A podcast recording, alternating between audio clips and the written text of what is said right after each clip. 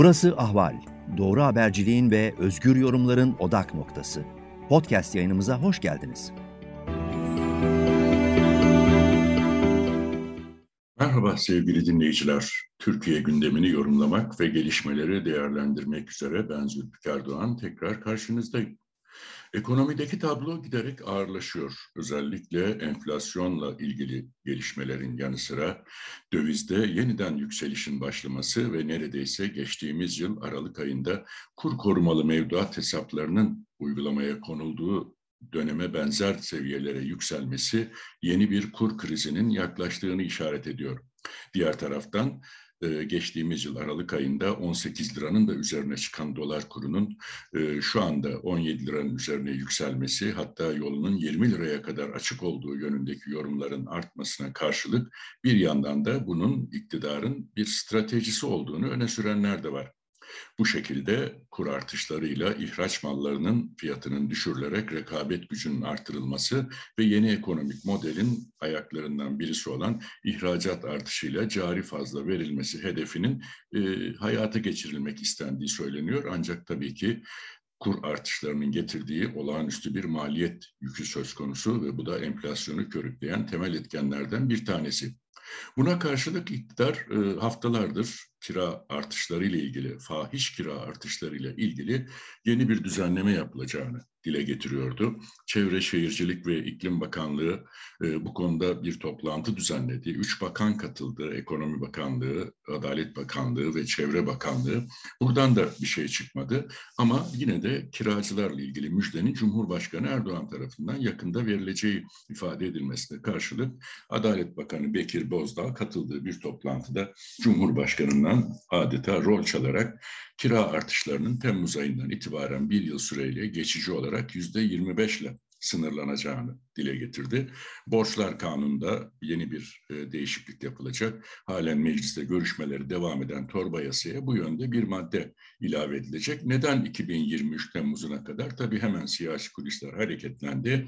E, Haziranda bile yapılsa, 2023'ün Haziran'ında normal zamanında bile yapılsa seçimlerin hedeflendiğini, Temmuz ayına kadar kiracıların bir şekilde teskin edilmeye çalışılacağını öne süren yorumlar ön plana çıktı. Fakat tabii bu e, düzenleme yüzde 73,3 olan resmi enflasyon rakamının neredeyse dörtte biri düzeyindeki bir kira artışının ev sahibi kiracı e, kavgasını hatta davaları yoğunlaştıracağını da ortaya koyuyor.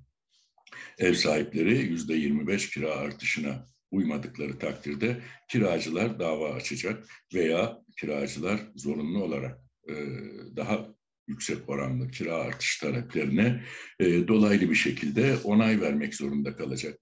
Bunu kabul etmedikleri takdirde de tahliye davalarında bir patlama yaşanması bekleniyor. Çünkü e, her ne kadar ev sahibi kiracı denkleminde kiracılar daha mağdur pozisyonda olsalar da Türkiye'nin ekonomik koşullarında aynı zamları elektrikte, doğalgazda, akaryakıtta ve diğer tüm ürünlerdeki aynı fiyat artışları kira ev sahipleri için de söz konusu. Onlar da bu ülkede yaşıyor ve bununla, bu koşulların e, mağduriyetini e, yaşıyorlar yorumları yapılıyor. Diğer taraftan e, sadece bir evi olan ve kira geliriyle hayatını idame ettirenler için de bunun ciddi bir haksızlık olduğu yönünde görüşler dile getirenler var. Ne kiracıları ne ev sahiplerini bu düzenlemenin pek memnun ettiğini söyleyemeyiz. Kaldı ki Türkiye İstatistik Kurumu'nun her ay açıkladığı enflasyon verileriyle kira artış oranları da ilan ediliyordu. Örneğin Mayıs ayındaki kira artış oranı resmi olarak yüzde 39,93 idi. Şimdi e, bunun da 14 puan altında yüzde 25'lik bir sınır getiriliyor kira artışlarına.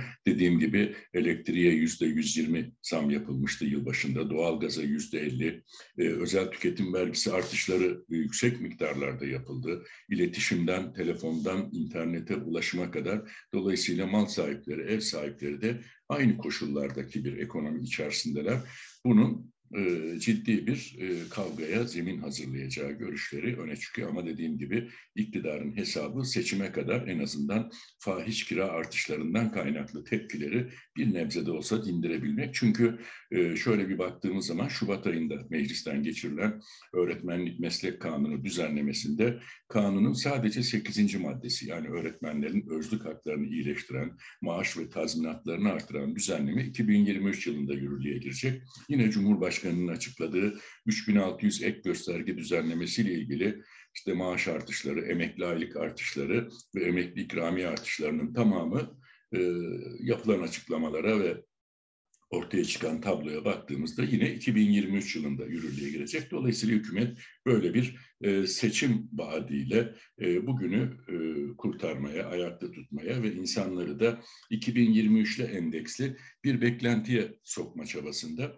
Ama tabii burada asıl önemli olan ev sahipleri için kira artışlarının %25 ile sınırlanması ve enflasyonun %70'in üzerinde olmasına karşılık Cumhurbaşkanı tıpkı faiz enflasyon ilişkisinde olduğu gibi burada da yeni bir tez ortaya attı ve kabine toplantısından sonra dedi ki Türkiye'de teknik olarak enflasyon yok, hayat pahalılığı var.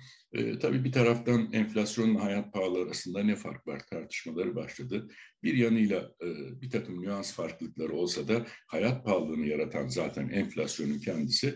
Dolayısıyla e, Cumhurbaşkanı Erdoğan'ın ekonomi literatürüne bu yeni katkısıyla birlikte e, bir takım algısal e, değerlendirmelerin de olduğunu söylemek mümkün. Çünkü e, aynı konuşmasında Cumhurbaşkanı işte Türkiye'nin tüm dünya, tüm dünya ülkelerinden pozitif ayrıştığını ve büyüdüğünü ama bunda da ihracatın en büyük etken olduğunu söylüyor. Oysa dış ticaret tablosu hiç de e, pembe değil. Çünkü Cumhurbaşkanı gerek Ticaret Bakanı Mehmet Buş her ay e, dış ticaret verilerini açıklarken işin ithalat ve dış ticaret açığı boyutunu görmezlikten gelmeyi tercih ediyorlar. Bir yandan enflasyon yok, e, hayat pahalılığı var derken e, burada da e, ihracat var, dış ticaret açığı ve ithalat yok gibi bir tezden yola çıkıldığını söylemek olanaklı. Çünkü son açıklanan, geçen hafta açıklanan Mayıs ayı rakamlarına baktığımızda e, bir ayda 10 milyar doların üzerinde Mayıs ayında dış ticaret açığı verildi ve bu geçen yılın aynı ayına göre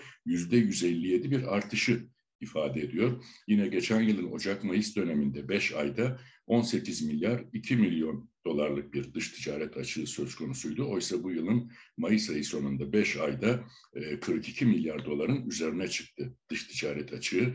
Aylık artışlar 8 ila 10 milyar dolar arasında gerçekleşti bugüne kadar. Eğer seri bu şekilde devam ederse yıl sonunda 100 milyar doları bulan bir dış ticaret açığı ve bunun katkısıyla 50 milyar dolara varan bir cari işlemler açığı yani ödemeler dengesi bilançosunda e, sert bir bozulma görülmesi kaçınılmaz görünüyor. Dolayısıyla yeni ekonomik modelin daha önce e, çökeceği yavaş yavaş ortaya çıkan dış ticaret ve ihracat ayağında da artık e, iflas sürecine girildiğini söylemek mümkün. Çünkü bunun işaretleri de her ay İstanbul Sanayi Odası tarafından açıklanan ihracat iklimi verilerinde görülüyor. E, son birkaç aydan bu yana ihracat iklimi verilerinde de bir kötüleşme söz konusu. Özellikle Türkiye'nin ihracatının en büyük pazarları konumunda olan Birleşik Krallık, İngiltere, Almanya, İtalya ve Amerika Birleşik Devletleri pazarlarında ihracatımızda bir yavaşlama e, söz konusu. Bu da önümüzdeki aylarda bir duraklamanın beraberinde geleceğini, ihracat, ithalat makasının iyice açılacağını gösteriyor. Çünkü geçen yıl e, Ocak-Mayıs döneminde yüzde 82 olan ihracatın ithalatı karşılama oranı bu yılın Mayıs sonunda yüzde 64'e kadar indi. Bu da çok ciddi bir döviz açığı ve ithalatın finansmanı için e, taze döviz bulunması ihtiyacının artacağını gösteriyor. Ve zaten Türkiye'nin döviz kaynakları kıt olduğu için beraberinde yeni bir kur krizinin ve ödemeler dengesi krizinin yaklaşmakta olduğunu bugünden öngörmek olanaklı. O yüzden de her ne kadar e, kira artışlarında, işte öğretmen aylıklarında 3600 ek göstergede belki önümüzdeki günlerde başka kesimlerin durumuna yönelik e, hazırlanacak değişikliklerde hep 2023 vaadiyle ortaya çıkıyor iktidar ama e, mevcut tablo acaba iktidarın ömrünün 2023'e kadar yetmesine izin verir mi? O da ayrı bir muamma ve siyaset ekonomi kulislerindeki en ciddi tartışmalardan birisi. Yeni bir yayında tekrar karşınızda olmak üzere ben Zülfikar Doğan. Şimdilik hoşçakalın diyorum. Ahval podcastlerini tüm mobil telefonlarda Spotify, SoundCloud ve Spreaker üzerinden dinleyebilirsiniz. Apple iPhone kullanıcıları bize iTunes üzerinden de ulaşabilir. Türkiye'nin ve hayatın cıvıl cıvıl sesleri Ahval Podcast dizisinde. Kulağınız bizde olsun.